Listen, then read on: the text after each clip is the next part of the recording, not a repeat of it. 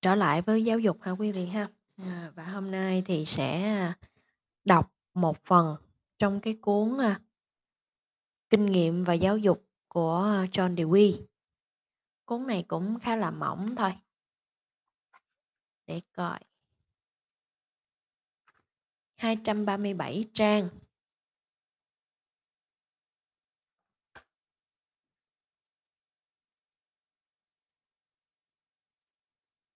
Xuất bản 21, 22 đó, cũng coi như là sách cũ ha. Cái này mình cũng mua mấy cái trang sách cũ thôi.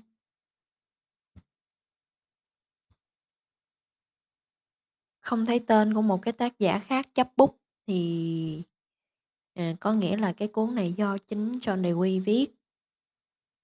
Người dịch là Phạm Anh Tuấn ha quý vị. À, mình chọn cái phần số 6, à, ý nghĩa của mục đích.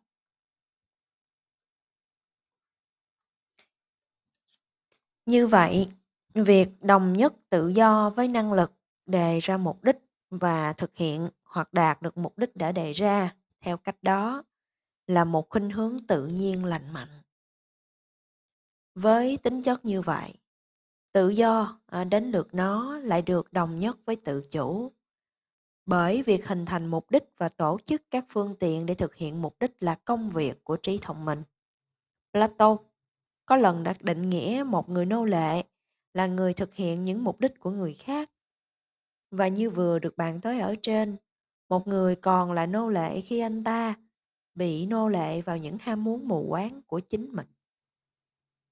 Theo tôi, điểm đúng đắn nhất trong triết lý của nền giáo dục tiến bộ là nó đề cao sự tham gia của người học và trong quá trình hình thành những mục đích điều khiển các hoạt động diễn ra trong quá trình học cũng hệt như vậy.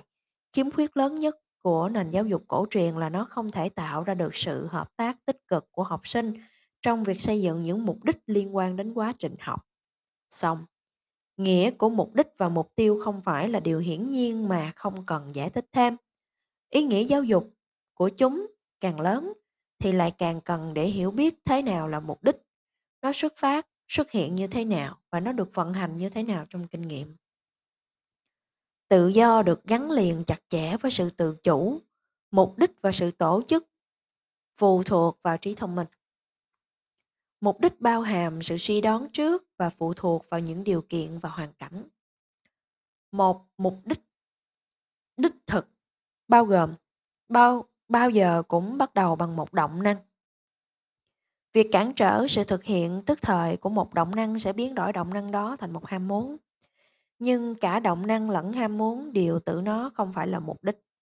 Một mục đích là một cái đích trong suy nghĩ, tức là nó bao hàm sự đoán trước những hệ quả sẽ xảy ra nếu hành động theo động năng.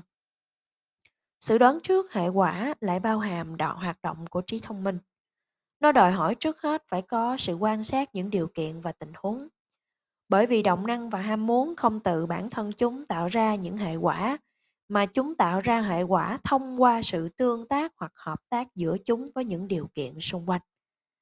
Ngay cả động năng thực hiện một hành động đơn giản đi chăng nữa như là đi lại, cũng chỉ được thực hiện trong sự kết hợp thực sự giữa nó với mặt đất và một người đang đứng. Trong những tình huống thông thường, chúng ta không bắt buộc phải để ý nhiều đến mặt đất. Nhưng trong một tình huống đòi hỏi sự thận trọng, chúng ta buộc phải quan sát rất cẩn thận những điều kiện chẳng hạn khi đang trèo lên một con dốc hoặc núi đá gồ ghề chưa từng có dấu chân người đi qua. Khi đó, sử dụng khả năng quan sát là một điều kiện làm biến đổi một động năng thành một mục đích.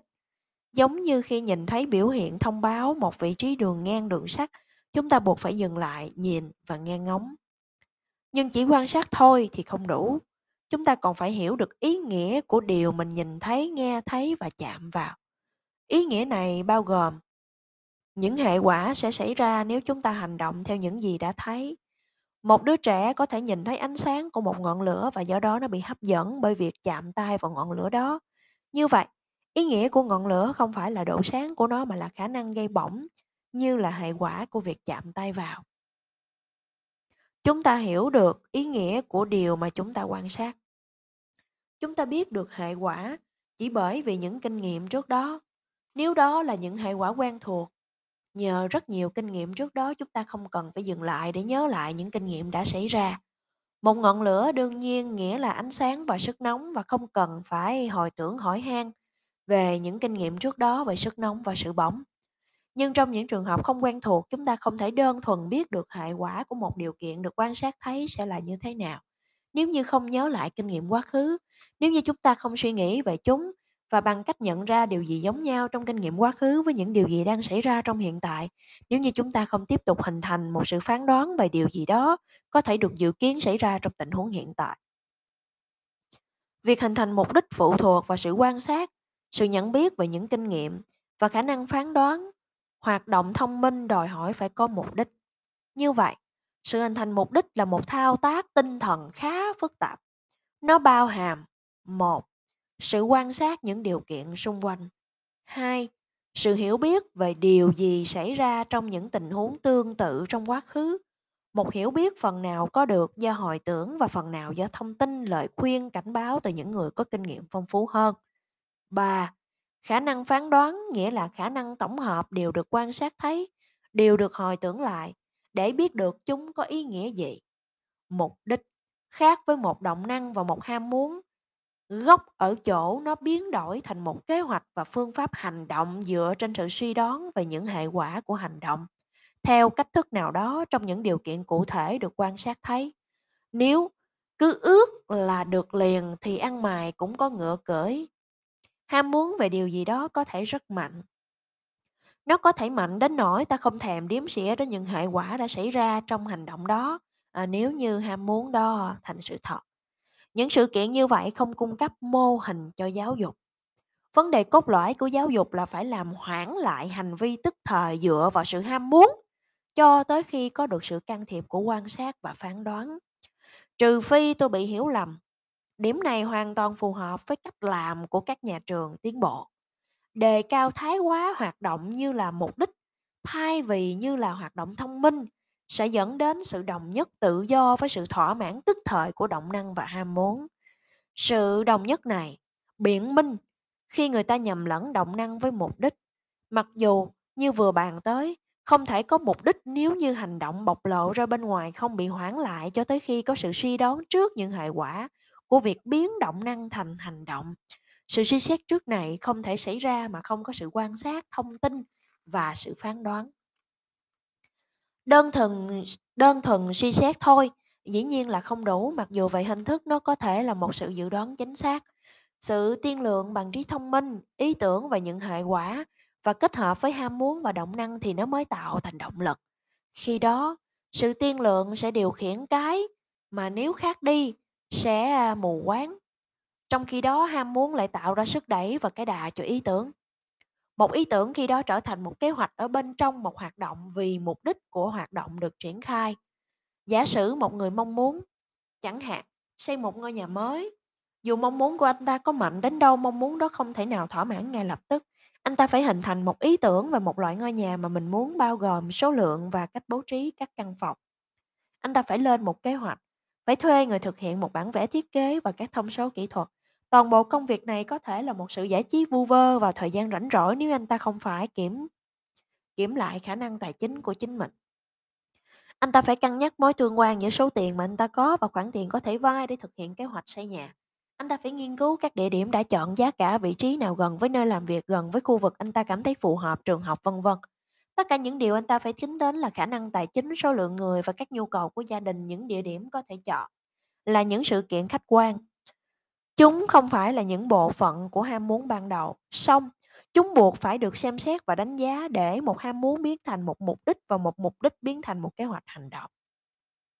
Ham muốn là vô nghĩa nếu không có một phương tiện để thực hiện chung. Tất cả chúng ta đều có những ham muốn ít nhất là những ai không bị bệnh hoạn cho đến mức hoàn toàn vô cảm. Ham muốn là động cơ nền tảng thôi thúc hành động. Một doanh nhân muốn thành đạt trong sự nghiệp, một vị tướng muốn thành muốn giành chiến thắng trong trận đánh. Một ông bố mong muốn có một ngôi nhà tiện nghi cho cả gia đình và mong muốn con cái được đi học và cưới như thế đến bất tận. Cường độ ham muốn là thước đo sức mạnh của nỗ lực sẽ bỏ ra. Nhưng ham muốn sẽ chỉ có ý nghĩ viển vông nếu như không thể biến đổi thành phương tiện để thực hiện sự ham muốn. Thay thế cho một cái đích tưởng tượng trong đầu là một câu hỏi bao lâu nữa, hoặc một câu hỏi dùng phương tiện gì để biến ham muốn thành hiện thực. Và bởi vì phương tiện là cái khách quan, vì thế chúng ta được nghiên cứu và hiểu rõ nếu muốn hình thành một mục đích đích thực, ham muốn tạo ra lý do cho việc lên kế hoạch. Nền giáo dục cổ truyền có khuynh hướng coi nhẹ tầm quan trọng của động năng và ham muốn cá nhân xét như là một động cơ hoạt động. Nhưng đây không phải là lý do để cho nền giáo dục tiến bộ nên đồng nhất động năng và ham muốn với mục đích và bằng cách đấy coi nhẹ sự cần thiết của quan sát cẩn thận, thông tin rộng, khả năng phán đoán. Nếu như chúng ta muốn học sinh chia sẻ thông tin về những mục đích thúc đẩy chúng. Trong một ý đồ giáo dục, sự xuất hiện của một ham muốn và động năng không phải là mục đích cuối cùng. Đó là một cơ hội và là một sự đòi hỏi phải hình thành một kế hoạch, một phương pháp hoạt động. Để nhắc lại, kế hoạch như là như vậy chỉ có thể được hình thành dựa trên sự nghiên cứu những điều kiện và bằng việc tìm ra toàn bộ thông tin thích hợp. Sự hướng dẫn của thầy giáo giúp cho học sinh sử dụng trí thông minh hỗ trợ tự do của chúng. Nhiệm vụ của người thầy là đảm bảo sao cho học sinh lợi dụng được cơ hội nói trên, bởi vì tự do nằm trong những hoạt động của sự quan sát và phán xét thông minh để hình thành mục đích. Cho nên, việc thầy giáo hướng dẫn học sinh sử dụng trí thông minh sẽ là một sự hỗ trợ cho tự do, chứ không phải hạn chế tự do. Đôi khi người thầy dường như thậm chí góp ý cho người học sinh phải làm điều gì. Tôi đã nghe kể về những lớp học ở đó học sinh được vay bằng những đồ vật, vật liệu, rồi sau đó chúng bị bỏ mặt Trong khi đó, người thầy miễn cưỡng gợi ý có thể làm gì và những vật liệu đó sợ rằng sẽ vi phạm sự tự do của chúng. Nếu vậy thì tại sao cung cấp những vật liệu như vậy cho học sinh? Có phải bởi vì chúng là một nguồn gợi ý hay vì điều gì khác? Xong, điều quan trọng hơn, bất luận thế nào, những gợi ý cho hành động của học sinh phải có nguồn gốc từ đâu đó. Không thể hiểu nổi vì sao sự gợi ý của một người có kinh nghiệm rộng hơn và tầm nhìn rộng hơn lại có ít giá trị hơn một sự gợi ý xuất phát từ một nguồn hầu như mang tính ngẫu nhiên. Trong giáo dục, thầy giáo là người xây dựng một cộng đồng hợp tác. Dĩ nhiên, có thể xảy ra sự lạm dụng chức vụ, ép buộc hoạt động của trẻ em phải đi theo những hướng thể hiện mục đích của người thầy giáo chứ không phải mục đích của học sinh. Xong, bắt người trưởng thành phải rút lui hoàn toàn không phải là cách tránh nguy cơ này. Cách tránh nguy cơ này là trước hết người thầy phải hiểu được một cách thông minh về những năng lực nhu cầu kinh nghiệm quá khứ của học sinh và thứ hai, phải cho phép sự gợi ý của người thầy và những gợi ý sau đó do học sinh đóng góp và được tập hợp lại biến thành một kế hoạch và dự án. Nói cách khác, kế hoạch là một công việc mang tính hợp tác. Sự gợi ý của người thầy không phải là một cái khuôn đúc ra một sản phẩm, mà đó là một điểm xuất phát để phát triển thành một kế hoạch đi từ sự đóng góp của tất cả những ai tham gia vào quá trình học tập. Sự hình thành này diễn ra bằng sự cho và nhận hỗ tương. Thầy giáo là người nhận, xong cũng không e ngại trở thành người cho. Điểm thiết yếu là mục đích sẽ phát triển dần lên và hình thành rõ nét thông qua quá trình trí thông minh mang tính xã hội.